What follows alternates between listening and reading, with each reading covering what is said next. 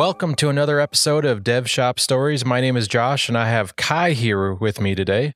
And today we're going to share a story about AI and Chat GPT and Midjourney and all that kind of stuff. It's pretty pretty amazing technology when you get down to it. So the story begins with my first introduction to a kind of AI software that just kind of blew my mind. And that is kind of playing around with Midjourney. I remember when that was kind of first talked about, and I think it was only a few months ago, to be honest, uh, when it started becoming popular. And I got into the Discord channel where I can actually ask it to make me images of a certain type. I just saw it kind of on the news or the buzz around it. And my experience is I remember just going on there and asking it to make me a picture of a castle, and it, it did. And it actually was really cool. And then next, I asked for it to make me a picture of Donald Trump riding on a velociraptor holding AR 15s, you know? And um, what it didn't quite get it right. What it made was it made a velociraptor that looked like Donald Trump. So he kind of had his his combed over hair and That's just awesome. kind of the blondish kind of thing on a velociraptor. And then um, when I added back in the guns, it you know it just it was like holding them and stuff. And so it wasn't quite right, but it was pretty funny to say it will take that one and and make me a high quality version of it and stuff. And it was it was actually pretty cool. So some of the interesting things about AI is just the possibilities and the the capabilities that you have with it and things you can do. And so Kai, what's your kind of thoughts on some of that? I think this is something that we've kind of were expecting in the industry, you know, being in tech that was coming down the road. I think one thing we didn't see coming was to see how far it is along the process uh, I started playing with ChatGPT just because I started seeing different videos of people talking about it and talking about how it's uh, just an amazing AI tool. And, you know, I was skeptical, but I started playing with it and I was like, wow, I can't differentiate this between like a human being. Right. And I remember I, when I started playing with it, I thought it was pretty cool. You know, you ask the questions, it gives you instant answers. Uh, you can give it very specific directions. You can say, I think, you know, one of the first things we said was, you know, write me a thousand word story about three bears and the desert and a family. you know, oh, like yeah. that was it. And it actually put out there, and it was actually an interesting story about how they went and they got lost in the desert and they were saved, and and it tied like back into a conclusion, and you're just like, how the heck is this even possible? But then I mentioned it to my son who's currently in college, and he's like, "Oh yeah, I've been using that for my assignments." like, what? Like what? he's like, "Yeah, I've my last three assignments. Um, you know, I, I've used it and I've gotten A's on them. And uh, by the way, he signed up and he got you know registered in an account, and they they have some verbiage in there that says like these are generated and they're your intellectual property. You know, so." They're not plagiarism, and whether the school really looks like that is a different story. But I, I just thought it was so fascinating that he had already started incorporating that into his lifestyle at, at college. I think the big reason we wanted to talk about this today is it's not often you find technology like this that's so transformative. Like, I think this is really going to change how a lot of different industries and everyday lives of people will operate. Right. And and from the point of where it's currently at, right now it's Chat GPT 3.5 is kind of what they're calling it and it was trained against only like 75 gigabytes of data, like 175 billion different articles and content and stuff. And 75 gigabytes might sound like a lot, but it has nothing compared to like what the entire internet kind of holds. You know, they're talking about Chat GPT 4.0 that's coming out, and that's going to be essentially open to the entire internet to do its learning and training and stuff. And it's so it's really fascinating to see what's going to happen and change from you know three five to four to five you know and and so on right? Yeah. One thing we've noticed or i've noticed is uh i think the value of these ai bots or engines or or tools is essentially going to be your data sets. Openai they created chat gpt I think they have a version called DALL-E that does images as well. Anyways, they provide an open API for anyone to be able to create tools and, and things off of so that you can actually use those engines and create your own things and feed it data sets and, and train it on your own kind of platform or your own company, really. Right. And going back to kind of transformative technology that can kind of change the way some of the big tech companies that aren't as involved into it, like Google, is kind of scared. You know, they're, they're, I think they're they're looking at it and be like, you know, it might get to the point where people are sick and tired of searching on Google for a recipe only to be blasted with ads and stuff. And then even I know when I search for a recipe for like brownies, right? You click on it, you get to see the first results. You click on those results and you have to read through, you know, six or seven pages first of a blog article about somebody who's Telling this is her favorite grandma's recipe and this and that, you know, and then you have to scroll and scroll and scroll and and and then you know as you're scrolling a pop-up happens and and stuff. And then it's just like i just want this recipe. If you go into chat gpt and say give me a brownie recipe it just spits it out there you know how to make it. And then you say okay turn that into a grocery list. And it takes that and turns that into a grocery list of things you'd have to to buy right? Absolutely. and so you know this could really eat away at some of people's need to go actually to google to ask these types of questions. I would much rather type you know have a app on my phone that is just my q&a app and i just ask it you know it's like an oracle you know like give me the answer to this and it just gives it to you straight. It doesn't give you you know 1 million search results. See, this is uh, kind of where it's going to start to make a head, in my opinion. We're going to take everyday questions that we have, especially knowledge based, things that are pretty well known across maybe certain sects of people, and getting that data is going to be really, really easy. I think where some of the limitations that come with AI is going to be generated of meaning things that we don't know about yet or new concepts new ideas i mean ChatGPT or any ai engine is pulling from a, a data set you know that exists somewhere it learned from a couple of different iterations so anything new that's the future Yeah. Let's take a minute real quick and just kind of talk about some of the uses of ChatGPT and how we've how we've at Red Sky Engineering have actually used them as well. One example that I thought was really interesting was the summaries for these podcasts that we're doing right now. We just had take the entire transcript, we drop it into ChatGPT and say summarize this, and it actually comes up with a paragraph summary, you know, of the entire podcast and it's like that is awesome. That's a perfect use case example, a mundane thing that you'd have to do and try to come up with a title.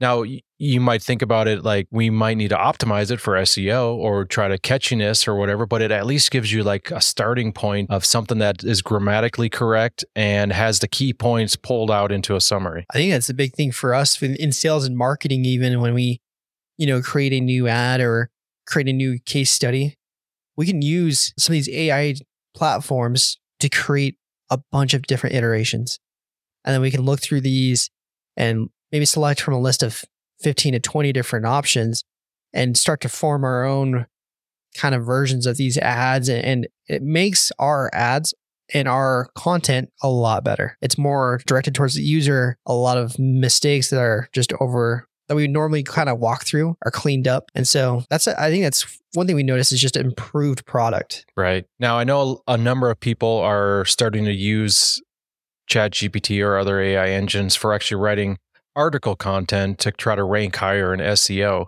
And Google's trying to combat that by having AI detectors and, and that kind of stuff. And so the current thought is is you should use it to kind of generate that, but you kind of have to write it, rewrite it a little bit of it in your own tone, in your own personality, and try to give some differentiation. Maybe add some more infographics in and stuff to actually get those articles to rank higher. I mean, one thing we we talked about was, you know, ChatGPT is great, but the the problem is it's so confident in everything it says. It can be completely wrong in the information it's giving, maybe some of the instructions or whatever, and you got to go in and you got to clean that up and make sure everything's correct. Yeah, I, I heard that it actually will do uh, references that are fake. You know, Oh, yeah. it, it'll basically say, you know, write me an article, give me three references, and the references sometime will just be, you know, Microsoft.com slash how to do this.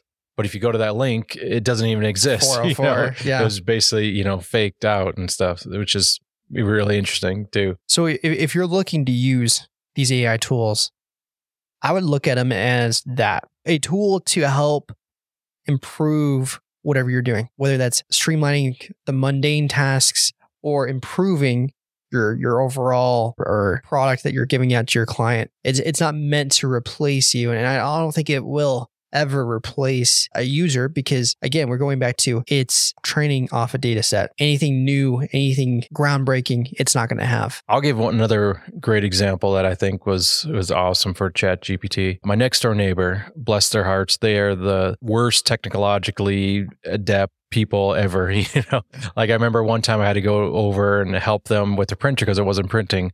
Well, it wasn't even plugged in, you know, kind of thing. and uh, so, you know, the, but oftentimes in our religion, they ask members of the congregation to come up and give talks on Sunday, right?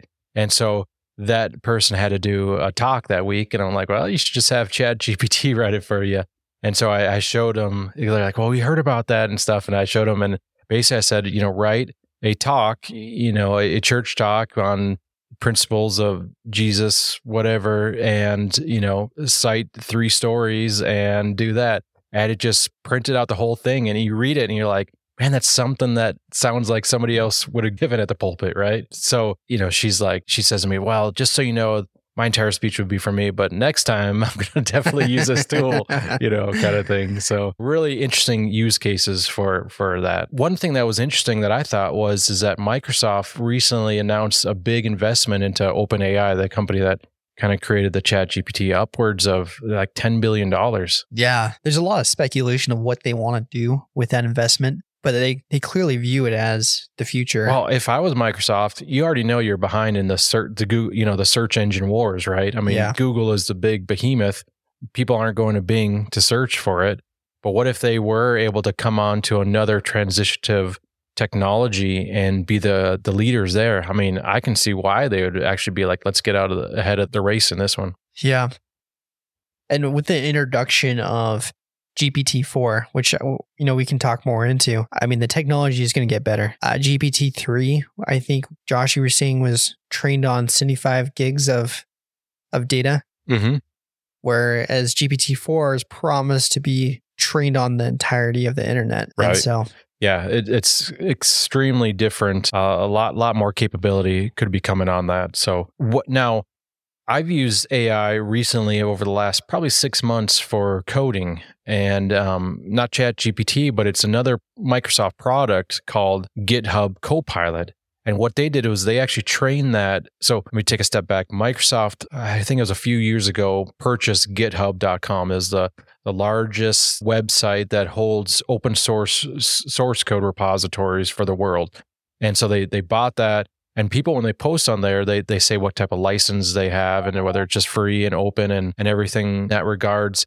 And so Microsoft used their chatbot to run across their now owned companies' software and their source code and stuff. And anyway, so now you have this Copilot developer, and it really feels like that. Like when you're actually coding, uh, it's a paid service. It's about 10 bucks a month. But as you're typing into your code editor, it's giving you suggestions and prompts. And some of the things that it does are just, it blows your mind of just like you, you start typing and it finishes the thought for you even before you get there. One example that I have is sometimes you have to create a bunch of, like, let's say calendar dates, right? And so you'd write January, February, March, and you normally have to type all those things out, you know? And what you just start typing January, and the Copilot says, "Well, do you also want to have February, March, April, you know, all the way through?" And you just hit tab, and it just completes the whole thing, you know, for you right there. But let's say you didn't want to spell the whole name of January out, so you just say J A N period for January, F E B period, and then it just says, "Oh, do you mean also March or M A R period?" and blah blah blah all the way out. You know, just just saves you time from typing all that. It's just it it just blows your mind every time you try it. And uh, I want to say too, we at Red Sky Engineering have been using similar tools to help streamline some of our processes. Mm-hmm.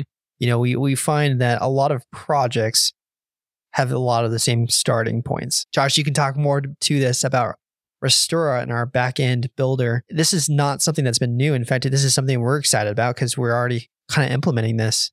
Yeah, yeah. So developers by nature are lazy. Yeah. and they they don't want to do the same thing over. You know, that's not exciting uh, to type the same words into your editor over and over and over again. So they invent tools to help streamline their lifestyle. Um, obviously, this GitHub Copilot is one of those tools that was created by developers to kind of you know remove the mundaneness out of it. At Red Sky Engineering, we found that almost every single website or web app we did had kind of the same origins. It's just the path that it took after it got to a certain point was different.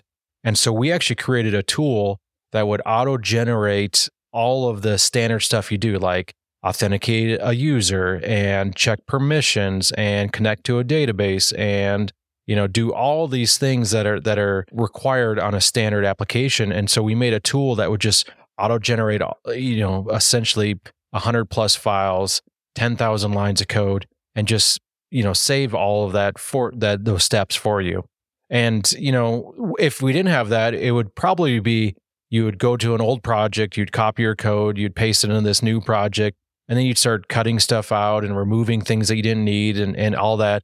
But what that does is it makes it error prone. You know, you copy, inevitably copy something, but you'll forget to rename it. And so then you have to go through those errors. So by making a tool, it made it a lot easier.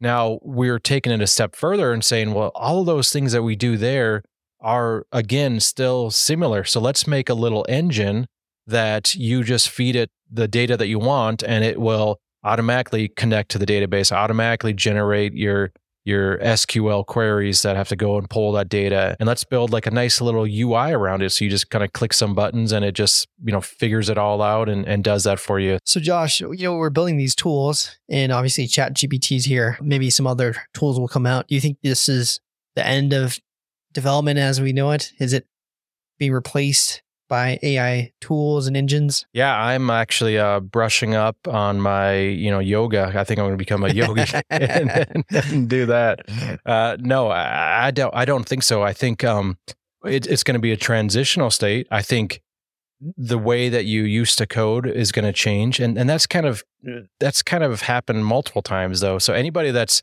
ever been stuck in their ways with how you do something in particular will always get left behind. So you just have to morph with it. For example, you know, before the internet, you had to use textbooks. You had to, you know, basically go to libraries and figure out how to do stuff, how to go to meetup groups and and talk to your your fellow coders in person and stuff to try to figure out the, the best ways to make a machine do what you needed to and spend all, spend all that. When the internet became proliferate, you had to learn how to become a good Googler, you know, how to synthesize what your question is and find the answers and paste them in and stuff.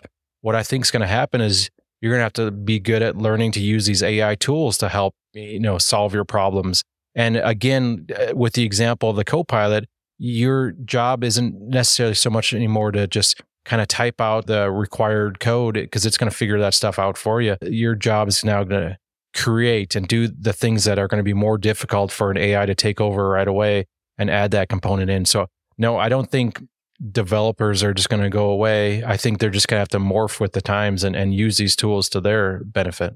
You know, our, our last episode, you know, we talked about layoffs and how the industry's going through a change right now. We're seeing a lot of people let go, companies kind of tightening the belt. If I was a person that was going to get laid off, I think I would spend a lot of my time learning more about AI.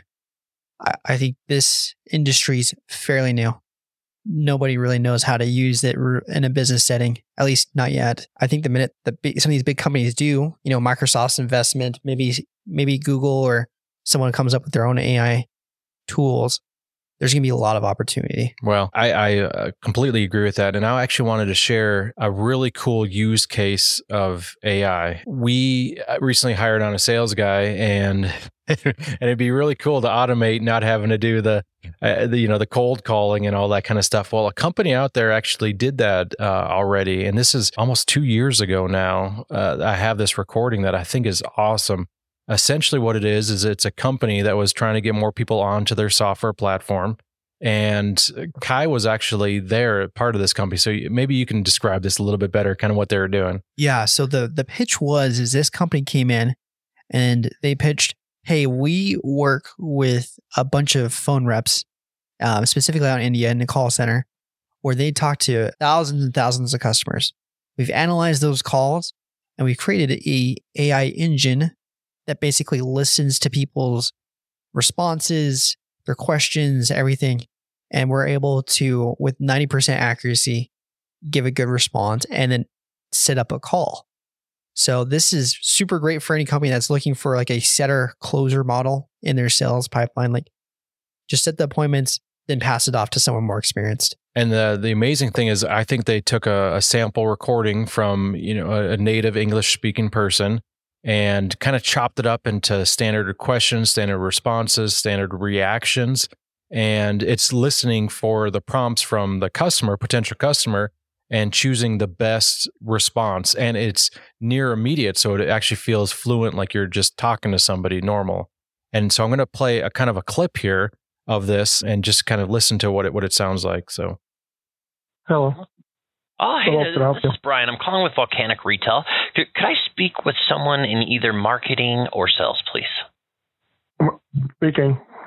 Oh, hey, this is Brian. I'm calling with Volcanic Retail. I'm sure you're really busy, so I can be super quick for you. How are you doing today? Fine. Good. Well, you know, I'll be quick for you today. I just need a moment of your time. First of all, have so what? What I kind of pick up right there is it, it waited for the response and then it, it immediately responded back, which uh, somebody listening on the end of their end of the line, they're not going to know that that is like an AI bot that they're talking to, right? Really fascinating, and, and it, it just lends credibility because I've we've all answered those those robo dialers, and you just know immediately, like, okay, this is this is not a real person, you know. So I'm I'm to fast forward a little bit, but the next kind of segment uh, that they're trying to do is they're really trying to get to the point where this person is a warm lead meaning that they're willing to kind of engage and talk a little bit more. And so what he does is this this AI bot is it passes it off onto a real person that's going to take over and try to close the deal, right? Any comments on that Kai? Yeah, I think that's the magic here is the bot being able to recognize and give a good response, but then notice, hey, let's try to lead this customer down this funnel. And at what point do I need to bring someone else in? Right. Okay, let me let me grab this here. Okay, awesome. That's perfect. Great. You know, do, do you have a couple minutes for us to explain the platform? We we have someone right here that can walk you through it. Would, would that be okay? Sure. Awesome. You know, I, am going to send that email over to you right away. It outlines exactly what we need from you to set up your account. Now, I do have my product and demo specialist available right now. If we can have a quick, you know, just five to 10 minutes, can I bring them on the line? would, would that be okay? Yep. Awesome. You've been great. We really appreciate the opportunity to show you how Volcanic can help your business grow. Now, Logan is uh, is coming on here. L- L- Logan, are you, are you there? I lose you. This is Logan. Huh? This is Logan. How you doing? Good. What's up? Good. Yeah. Thanks for taking a, a moment of the time with me today. So, what's your uh, brand? Uh, Scully Customs air ride suspension. So basically he was able to kind of transition right over uh, ask a couple more engaging questions and then close out the deal at the end and, and get them to sign up for their platform. Really unique way of using ai i think. Thanks for sharing that story josh and uh, sharing that recording. I think it really speaks to the power of ai and really the potential of it. Um, i think that's one of the biggest reasons why we here at red sky have been really forefront of trying to learn this technology, learning how we could best use it, how we can serve our customers who are, you know, building up their own business. You know, how can they use AI in their business? Um, it just opens the doors on so many different possibilities. Absolutely. I 100% agree with that. And we obviously, there's the AI portion of it, but there's the human element to that. And Red Sky Engineering, we believe we have a great process for leading people through that. That's just the AR bots, I don't think are there yet. And so we have you know the human touch that that will actually go out and extract from you and help you build the, the product that's perfect for you. Well, thank you for listening to our story, and we'll be back next week with more stories, personal experiences, and advice on running a dev shop. Thanks, Kai. Thanks, Josh.